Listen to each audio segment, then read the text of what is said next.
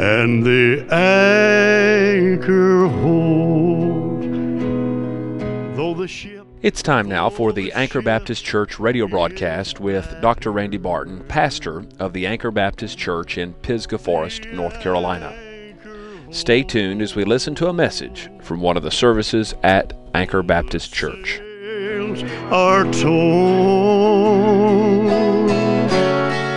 and I have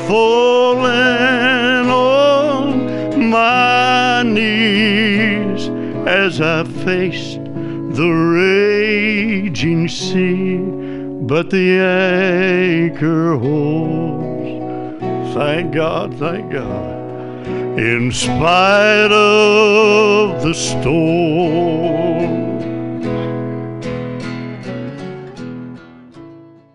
I want you to look at one verse, then we're going to have to go back and look at some background verses to be able to go get where we're going. Look what the Bible says in the book of Job, chapter number 2, and in verse number 8. The book of Job, chapter number 2, and in verse number 8.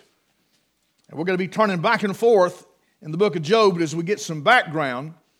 Job 2 and verse 8, the Bible says, And he took a potsherd to scrape himself withal, and he sat down among the ashes.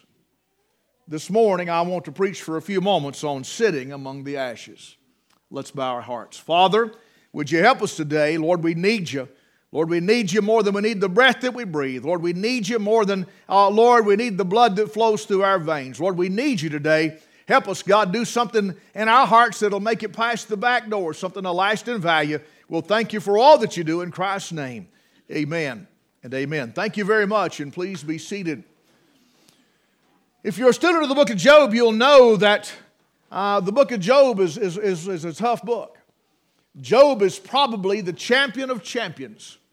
He is one of God's great champions. I know of no other man that God said to Satan, Have you considered my servant Job? I mean, God brought it up. God brought it up, and, and God brought it out.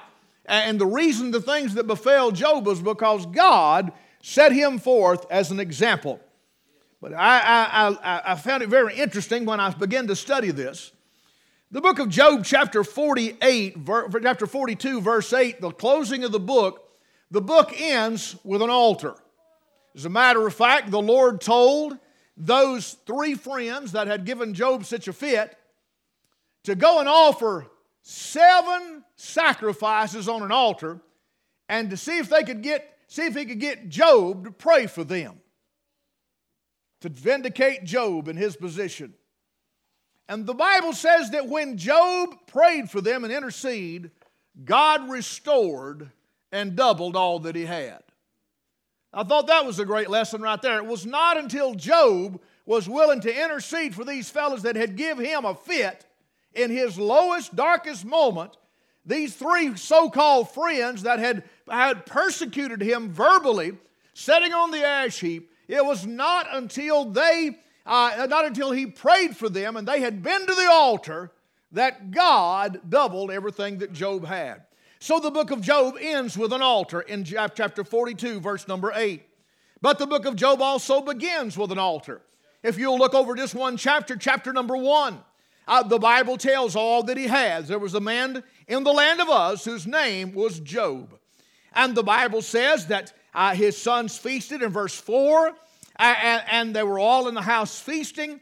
Verse 5 And so it was when the days of their feasting were gone about that Job sent and sanctified them and rose up early in the morning and offered burnt offerings according to the number of them all. For Job said, It may be that my sons have sinned and cursed God in their hearts continually. Continually. Look what the scripture says offered burnt offerings.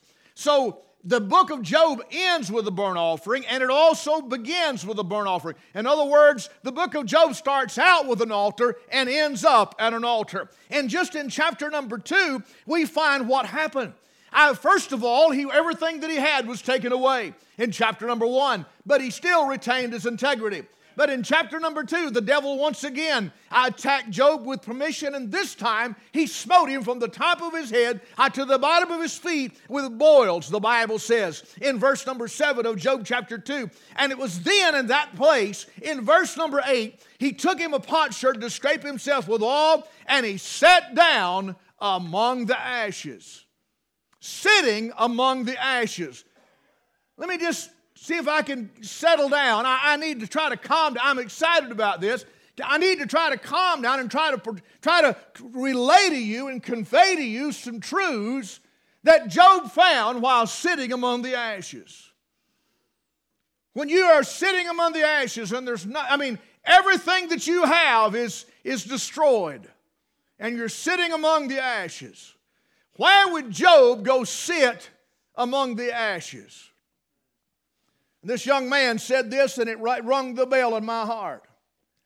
He said, I believe the reason Job sat down among the ashes, and we assumed that those ashes were that altar where he had burnt those sacrifices. The reason that he sat down among the ashes is because he went back to where he seen God last. He went back to where last time he saw God and sat down. Let me just say to you in a very emphatic way hey, when you get to where you can't find God, you go back, you backtrack, you look back, you go to tracking yourself, you backtrack, and you figure out where you left God. Hey, He didn't leave you where you left God, where I left God. Can I tell you the best way to get to where God's at is go back to where you last saw Him? He had been with God. Hey, he had been offering sacrifice. He had been with God. Somebody said, You don't know that to be true. Oh, yeah, I got a book on it. I'll show you. I'll share it with you in a minute. I, I want you to understand that, that, hey, he had been with God. God, God had met with him. And there's proof in the Bible that it had. Can I say that there ought to be a place of solitude in your life? And that altar was apparently a place of solitude in Job's life. It was the place where Job met with God and God met with Job. And so he needed to get back to where he had last seen God. The Bible says he rose up early in the morning before everybody else was up and everybody else was awake. And he went out to that quiet place and he got alone with God. Didn't do it for the show. He didn't do it for everybody else to know. He had his sacrifices lined up, and he went out there to be have time with God. And the Bible says, and offered burnt offerings according to the number of them all. And here's the thing read the latter part of verse number five. The Bible said, Thus did Job continually. Listen to what I'm going to say. I believe there was a great pile of ashes there. How come? Because this was not once in a lifetime thing for Job. This was something that Job did all the time. This is what Job did continually. Hey, he, hey, there was a great pile of ashes out there because that's where the sacrifices of his life had been made, and that's where the burnt offerings had been made. Now, let me very quickly say Job was not a priest. I believe that Job lived in those patriarchal days. People argue about when Job lived. Let me tell you where I believe he lives. I believe he was after the flood and before Abraham. Now, that's personal opinion. He, you don't find him in the lineage of the patriarchs. He's not there. Well, who is he and where is he? He, he come out of he come out of nowhere. But yet he was so God dedicated a whole book of his life. In other words, he had a personal relationship with God, a patriarchal type relationship. I believe this predates the law of Moses. I believe it predates the Levitical law and the, and the Aaronic line of priests. And he was being, uh, if you will, uh, he had the priesthood of the believer. He was the priest of, of, his household, if you will. Can I say, thank God, in this day and hour, you and I have the priesthood of the believer. You and I, my friend, can offer sacrifice on a daily basis. Hey, you don't have to go to a man that dresses like mama and they call papa and confess your sins through a knot hole. You ain't got to do that. You can walk directly into the presence of God Almighty, enter boldly into the throne of grace, and make our petition known and find grace to help in time of need. Thank God each one of us have been sanctified priests. Therefore, we have audience with God through our mediator, the Lord Jesus Christ. Boy, I think we fall short. I think if there's anything that modern day believers come short of, is realizing that truth that, my friend, you have been made. you've been made more than Aaron. Hey, Aaron could only go in at certain times. His sons could only go in at certain times. Only once a year did they dare enter into the holy place, by in the holy of holies. But listen to me. Hey, we can live in the holy of holies every day we want to. Ain't a thing keeping us out. We don't have to go through the ritual of dress and the ritual of, of, of, sacrifice and the ritual of cleansing. Hey, thank God the Lord Jesus did all of that for us. That middle wall of partition's been torn down. That veil swung open and the rocks were rent. And thank God now we have a better and living way. Oh, hallelujah. I'm talking about the place of solitude, sitting among the ashes. Can I say something about the place of surrender, sitting among the ashes? The Bible said that in the midst of this, we're back in chapter number one, down in verse number 20. My friend, he gets some bad news, some real bad news. Real bad news. I, I spent most of the day yesterday recalling one of the worst calls I was ever on. Just, it was just on my mind all day. I had to walk to a man's house. He actually wasn't home. I had to tell his wife that their son had died. Supposed to be spending a night with a friend. Had found him dead the next morning. And as he pulled up in the driveway, law enforcement and myself, I walked run to the door when I heard the car. And I stood in the doorway, and as he come in, I grabbed him by the hand and I held him as tight as I could squeeze. And I said, I'm getting ready to tell you the worst news of your entire life. He later told me, a few years later, he told me, he said, I've never had anybody squeeze my hand that hard. And he said, Do you remember what you said? I said, I do. I remember, I, I remember every detail of what I said. I remember your facial expression. I remember everything about it. It's like it's frozen time in my mind. This man lost a single son. How do you think a man that lost seven sons and three daughters felt? He lost all his livestock. That's bad. He lost all his laborers but four. That's bad. But my friend, he lost more than just uh, more than just his possessions. You see, he lost his posterity. What do you mean? Well, this day and time, we don't think much about it. But back in that day, men knew that the only thing that they had to leave behind was their children. And so they invested everything in their kids. They lived on in their children. And now he has no posterity. He is about, looks like he's sick unto death and he's going to die, and he has no seed left upon the earth as long as he had sons to carry on and daughters to carry on and grandchildren and had somebody to carry on his line, hey, it would be all right. But all of that was gone. And Job's name apparently was going to be wiped from the face of the earth. Can I tell you, that was the worst thing that could happen. That's why when, when they would take and execute the entire family, what that meant was your line's erased. Your bloodline ceases to exist. It's over. Your place, your heritage, your history on this earth comes to an abrupt end. It's over. Back then, they thought a lot more about that than we do in this day. But can I tell you that in the midst of that, I, I can't prove everything I, I mean, I can't, I can't prove everything I'm about to say to you, but I believe it to be true. I believe that he reached and picked up, as he sat down on that, sitting on those ashes, he picked up a handful of ashes and he sifted them through his fingers.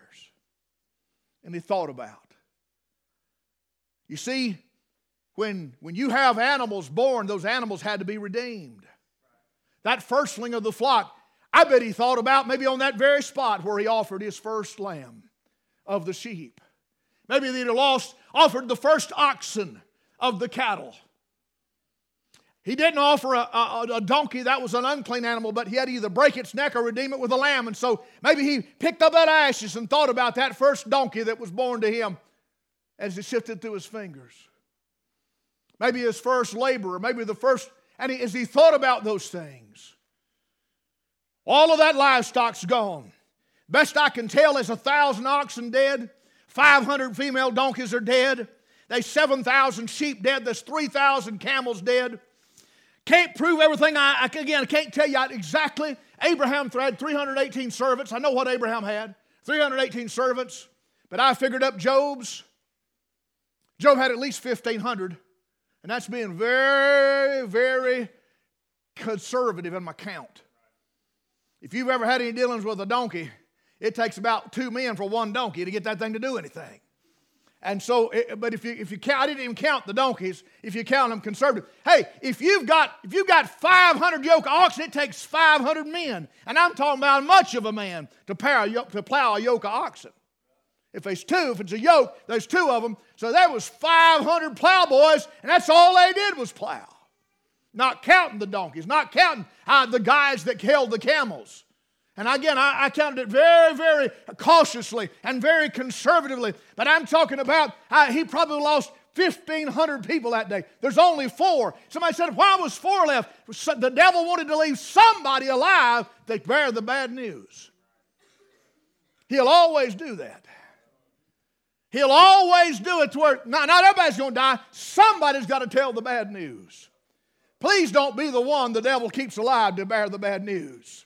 Please don't be the one that rejoices to tell bad news. Again and again, four times they come in and say, and I and I alone am left. I'm the only one. Everybody else is gone. I'm the only one. And so he came into this place, and his, his, his possessions are gone, and his posterity's gone. And look what he said. Look what, the, look what happened. Verse number 20, he hears about his children. Says, While he was yet speaking, verse 18, there came another and said, Thy sons and thy daughters were eating and drinking wine in their eldest brother's house. And behold, there came a great wind from the wilderness and smote the four corners of the house, and it fell upon the young men, and they are dead, and I only am escaped alone to tell thee. Verse 20, he was not without emotion, he was human. He rose and he rent his mantle. Bible says, and he shaved his head, which was a sign of grief. He fell down upon the ground, and he cursed and kicked and wallowed in the dirt.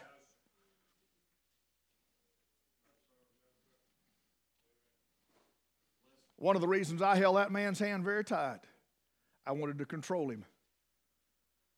You see, I had a man take a swing at me. Family visiting here from Louisiana, eight year old boy. Beautiful little eight year old boy. Run ahead up on the trail. Drift falls. Run down the falls, feet flat from under him. Went down, hit his head, sucked him up under it. 45 minutes to get him out. There was a cold water drowning. They rushed him to the hospital, called me to be there. I met the ambulance at the hospital. They worked vigorously trying to, trying to save that little boy. But they couldn't get the thing back. And finally, they come and slipped and whispered and told me they had him all laid out, the one little punk knot on his head. Beautiful little boy. I told the dad. He seemed calm enough. He said, I want to see him. They had, they'd covered him with a sheet and had laid him out on there on the gurney at Brevard Hospital. I walked him in, stepped aside, and I just kind of bowed my head. He stepped up, he took one look at his son. He turned and whirled, and his fist come beside of my head, and he busted a hole in the sheetrock of the exam room. I mean, bam, right beside my head. So when I met with this other gentleman, I held his hand very tight because I wanted to control that right hand because I had almost been hurt before. And I held it tight. I didn't know what his reaction was going to be. I've seen people fall on the ground in doing, doing uh, death notices. I, I, had a grandmother who come out running through the yard, and I had a highway patrol me, and she'd come running through the yard, and she said, No, preacher, no. And she fell in the grass at my feet. Not far from where Samuel wrecked, just, just about two curves up, I had an 18 year old bust a tree, dead center of a tree on a rainy Friday night. Three o'clock in the morning, I have patrol of myself knock on the door, and the woman flips the light on and comes to the door in her nightgown and sees me and goes to screaming, No, no, no, and runs backwards through the house. People respond all kind of ways when everything that they have is nothing but ashes. Nothing left but ashes. But the Bible says about Job, the Bible says that Job fell upon the ground, and look what he said, and worshiped. Hear what I'm going to say. The reason Job could worship that day was because that altar for him was a place of surrender. I believe every time that God had blessed him with a child, as he went to sanctify that child before the Lord and offer that offering before the Lord, he gave that child to the Lord. Lord, you give it to me, I give it back to you. I believe that every one of those ten children were on the altar of sacrifice laid. I believe all the possessions were on the altar of sacrifice laid. And I believe the reason that Job could worship uh, was because that altar, that place of ashes, represented a place of surrender. That Job, uh, my friend, rather than waller and fight and fuss and fume and try, he had given them to the Lord. No, he didn't stop caring. No, he didn't stop loving. The Bible said that after the feast that he went and offered sacrifice just in case, just in case. Certainly he was a concerned parent. Certainly he was interceding. Certainly he had a burden, just like the rest of us. But the bottom line is that he laid them before the Lord. And he surrendered them before the Lord. How do you know, preacher? I've been to some funerals in my time, preached quite a few. I've been to some where the, that loved one had been surrendered and it turned into a worship service. I've been to some funerals, son. It was as good a church as I've ever been in. I've seen some funerals that was just about camp meeting because that loved one was surrendered. But boy, for those who haven't surrendered their loved ones, man, what a terrible time that is. What I'm trying to say, that look what Job said, look what he did, uh, look, what he, look what he said.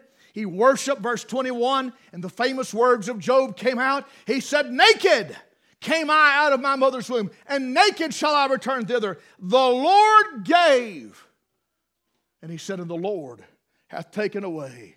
And he said these words Blessed be the name of the Lord. And in this Job sinned not, nor charged God few foolishly. Do you know, I know people today that are mad at God because their loved ones were taken. They're mad at God because their possessions were taken. They're ill at God because they don't believe it was fair. They don't believe that life has, has dealt them a, a good hand. They don't believe that, that, God's done right by them. And as a result of that, my friend, they vote up on God. And as a result of that, they're as cold as a wedge. And as a result of that, every time hardship comes, it just seems to, to, to compound. And it just seems to make it worse. And it just seems like it just grinds them deeper into the ground. Why is that, preacher? Because if you're saved by the grace of God, the next step in your life is surrender. Somebody said, but it's mine. No, it ain't. It's God's. Everything you have is God's. And the reason you just took that last breath you took is by the grace of God Almighty. You didn't take it because you deserve it. I didn't take it because I deserve it. My heart didn't beat the beat it just beat because I deserve for it to beat. It beat the beat that it beat by the grace of God. Sure, it did. And I've told you many times, I don't deserve to be here. I ought not be here. I've had some of those close calls in my life. There's some places, my friend, there ought to be a little white cross on the side of the road. But God had other plans. Hear what I'm trying to say. I'm trying to say to you that God gave and the Lord hath taken away. Blessed be the name of the Lord. So it was a place of solitude. It was the place that Job wanted to get back to as quickly as possible because it's where he had last seen God. Was at that place of the altar, that sitting in the ashes. It was a place not only of solitude in Job's life, but it was a place of surrender in his life. And maybe as he sat there and as he sifted through the ashes, he thought about all the different sacrifices and all the different blessings and all the different possessions and all the different things. And now all he had was those ashes to represent those things because they were all gone. All gone. Just ashes sifting through his fingers. That place of surrender. finally, I'd like to say that place of solitude. Sitting in the ashes, I believe Job realized it was a place not only of, of solitude, not only a place of surrender, but it was a place of sovereignty. What do you mean, preacher? A place of sovereignty. Well, he had lost his wealth in chapter number one, he lost his health in chapter number two. And it's in chapter number two that he's set down among the ashes. And of course, his wife comes into the picture. It's the only time she shows up. She's not mentioned other than the children being born and children being born at the end. She's not mentioned. She is a secondary character in this story. And the wife says in verse number nine, and then his wife said unto him, Dost thou still retain thine integrity? How would you like for your wife to say to you, Curse God and die? But he said unto her, Thou speakest as one of the foolish women speaketh. What? Shall we receive good at the hand of God, and shall we not receive evil? In all this did not Job sin with his lips. Can I just, can I just see this, say this? I don't believe Mrs. Job had been to that ash heap very often. Why is that? Because if she had been out there with him, I don't believe she'd have said what she said.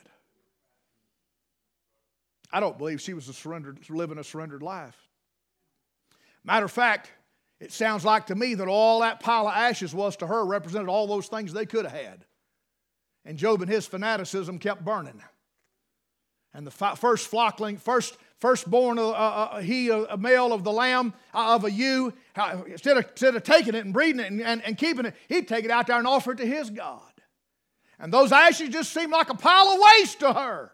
Why? Because she's the one that encouraged him to curse God and die. And by the way, the insinuation is that he should kill himself.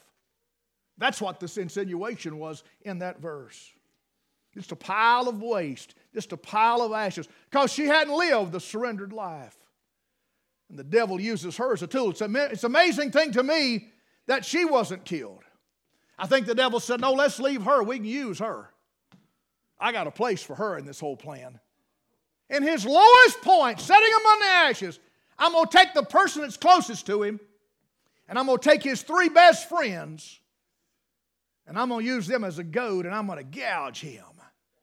In the midst of his soreness, I'm going to see if I can throw a little alcohol on the burn. I'm going to see if I can throw a little bit of acid on the, on the hurt. I'm going to see if I can hurt him a little deeper. Can I tell you, those bulls hurt on the outside, but what his wife said, it hurt all the way on the inside to the bone. Hey, can I tell you that what he was going through and his breath stank and all those things? Hey, he was sitting on that ash heap. It hurt on the outside, but what those friends had to say in their condemnation, it hurt to the bottom of his soul.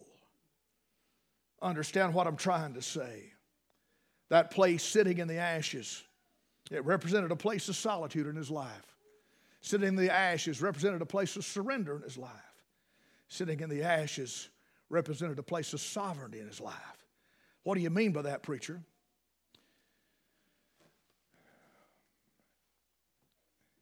Coincidence. There's no way that coincidence could have produced the total ruination of everything that Job had all in the same day. There's no way.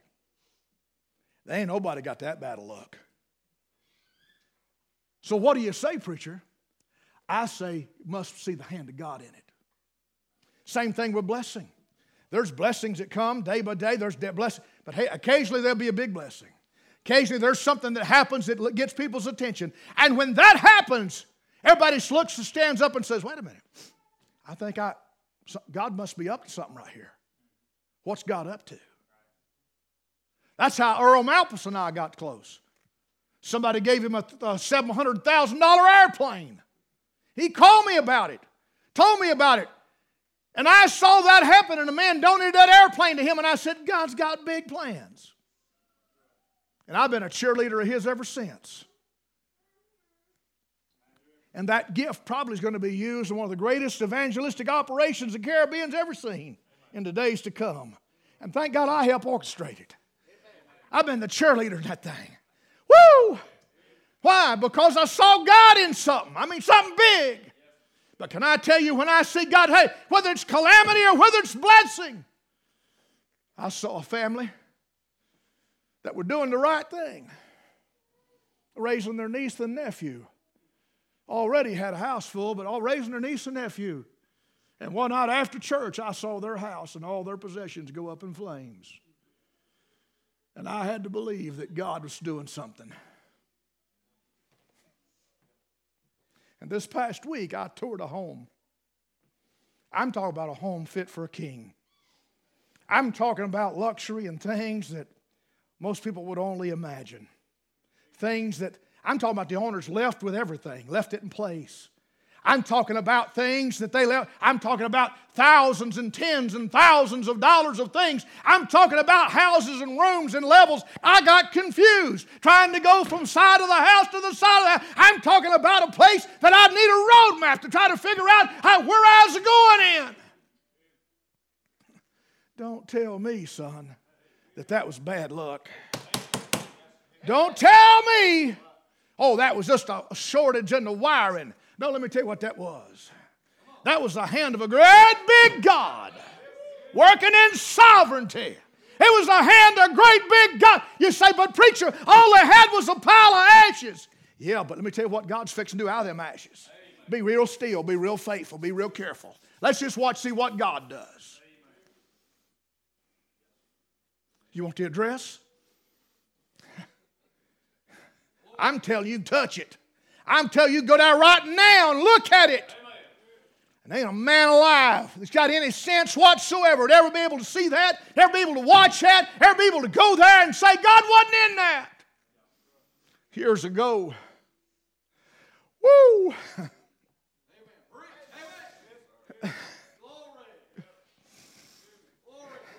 we were working on that warehouse.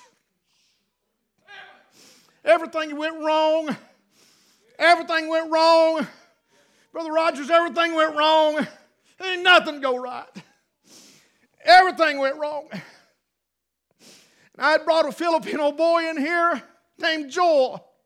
I didn't realize he'd never driven anything. I didn't realize he'd ever been on anything. I didn't know that. I didn't realize that on their island there were no motor vehicles. They walked everywhere they'd ever been. We were trying to pack the gravel and get compaction, and I put him on a big compactor. And I said, Now, Joel, don't you get this thing next to the edge. It'll flip on you, buddy. It's articulating. Don't get next to the edge, Joel. And he run around there and he was a packing and he was a driving and he was a packing. I went and got a chainsaw. There's two big old telephone poles sticking up right there where the first bay is at. Right there where the outside freezer's at, right there, there's, there's telephone poles on every one of those uh, big, big steel beams that stick up. There's two 30 foot telephone poles driven in the ground. And they were sticking up, and I'd got the chainsaw. It was laying in the dirt. I was getting ready to cut those posts off to the correct height for the pour of the concrete. But somebody got my attention. And I walked away. And I heard a scream. And I looked and saw that packer flip upside down and go down off that dock. And I'm talking about it was still running oil pouring out of it. There was a place about 12 inches high between the ground. The post had gone and caught the floorboard of that thing, the stair wheel and the floorboard. Mark was over here on the loader. He jumped off and run. He'd had EMT experience. Here come Joel crawling out under that thing. Had a little oil on him. There was just enough room to live at the bottom of that post. Just barely enough room to live. But the sovereign God of heaven spared that boy's life. And a doubt in my mind, God did that. And a doubt in my mind that God did that. God kept me from cutting that pole. God did that. And years later, he's in the Philippines. He's on our island. He hits a pig with a motorcycle. His wife's behind him. They hit a pig. It throws him, and when it does, it dislodges a kidney stone the size of a, of a pinto bean and shoves it in the ureter. And he begins to scream in pain. There's a typhoon on the island. He can't get off. Three days later, they, they, they, they take him by boat and they take him by jeepney and they take him by motor car to a little old clinic. And the doctor says the kidney's dying. We got to take it out. I was at the wilds of all places. The, the telephone reception was terrible. His wife Jean called me speaking a little bit of Cebuano, a little bit of a little bit of English, and a little bit of uh, Tagalog, and she was trying to tell me about it. And she said they're going to take his kidney, he's going to die. They're going to take his kidney, he's going to die. I said, no, stop, whoa, stop, don't stop. She, I lost the connection. I called Timothy, got Jerry out of the bed. I said, call on your phone. You get you get her right now on the phone, Timothy. We're gonna have a four-way conversation and you give her some instructions. And I'm not using this bold, but this is what I said. I stood flat footed on the ground. I said, You tell her that I said, Do not remove his kidney. Get the stone out, it will work. No, no, the doctor said it's been too long. No, no, it's gone. No, no, I said, God. The God of heaven did not spare that boy's life down here at this warehouse to, for him to die in the Philippines from a kidney stone. Do not take it out. And she said, But he died, preacher. I said, If he dies, he'll die, but I'm telling you, he's not going to die. He's going to live. God's going to do something. Be still. God's going to do something. In a matter of hours, one of the top urologist surgeons in Manila called the doctor that was dealing with him. He was just a family physician. And one of the top urologists in, the, in Manila, who he'd went to school with, went to doctor school with, hadn't seen him in years. He called him early in the morning. He said, Hey, buddy, just wanted to look you up, tell you that I'm here in Legazpi on holiday. And this doctor said, You're here? He said, Yeah, I'm here. He said, Please come quickly. I got a man who's going to die. They did general anesthesia. They took a scaffold, they opened that boy's back. They went in and saw that in that tube. They opened that ureter, that stone popped out, and that kidney began to work. They put a stent in it and sewed him back up, and he's still starting churches today. He's on his fourth church finished and another started. What are you trying to say, preacher? I'm telling you, when it seems like everything's ashes, and when it seems like that everything's come to an end, when it seems like, hey, hey, when it seems like the bottom, when it can't get no worse, you be real still because God's fixing to do something. I heard one of the most heartbreaking things this week. This is real life right now, right? This is real time. I told y'all a few weeks ago, a few months ago, about a missionary had been on the field two weeks, was killed by a rebel in Africa. His family were persecuted and, and, and they were even threatened at the funeral.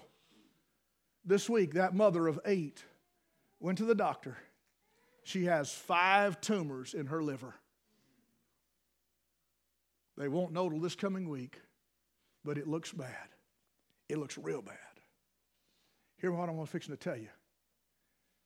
Husband killed, murdered, threatened at your funeral, and now it seems like she's going to leave eight children for somebody else to raise. And her words were, I know, I know God's real, but said the fire's so hot right now that I can't find him or I can't feel him.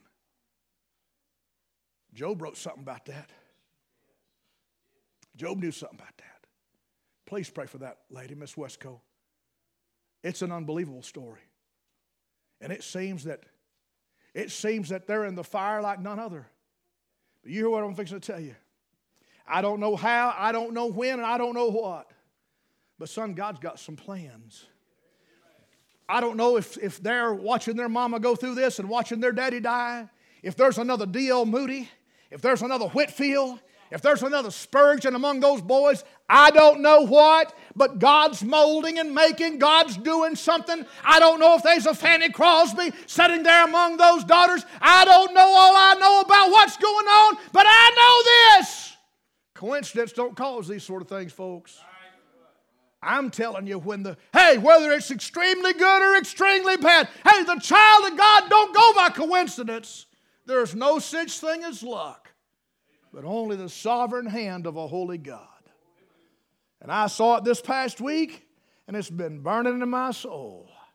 I saw it in Samuel's accident, and it's been burning in my soul. I've seen it over and over again in this ministry in 35 years, and my friend, I can't hardly describe what I feel inside of me. That the God of heaven, again and again and again, and not just in my life, and not just in the ministry's life, but in your lives, I've seen God when you were at your lowest point and thought you couldn't draw another breath. I've seen God raise you up out of the ashes and do things that nobody thought possible. You see, Abraham was willing to go through with that sacrifice of Isaac. The New Testament says that he believed that God was able to raise him up out of the ashes. Can I tell you? I believe God's very able to do that. If he made the world out of nothing, don't you reckon he can make a, a boy out of ashes? Oh, yeah. Let me just say it this way. When all else failed, Job went to where he had last seen God. He went to the altar and he sat down among the ashes. The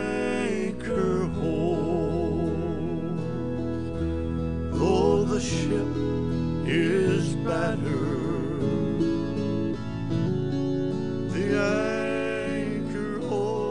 You've been listening to the Anchor Baptist Church radio broadcast with Dr. Randy Barton, pastor of the Anchor Baptist Church.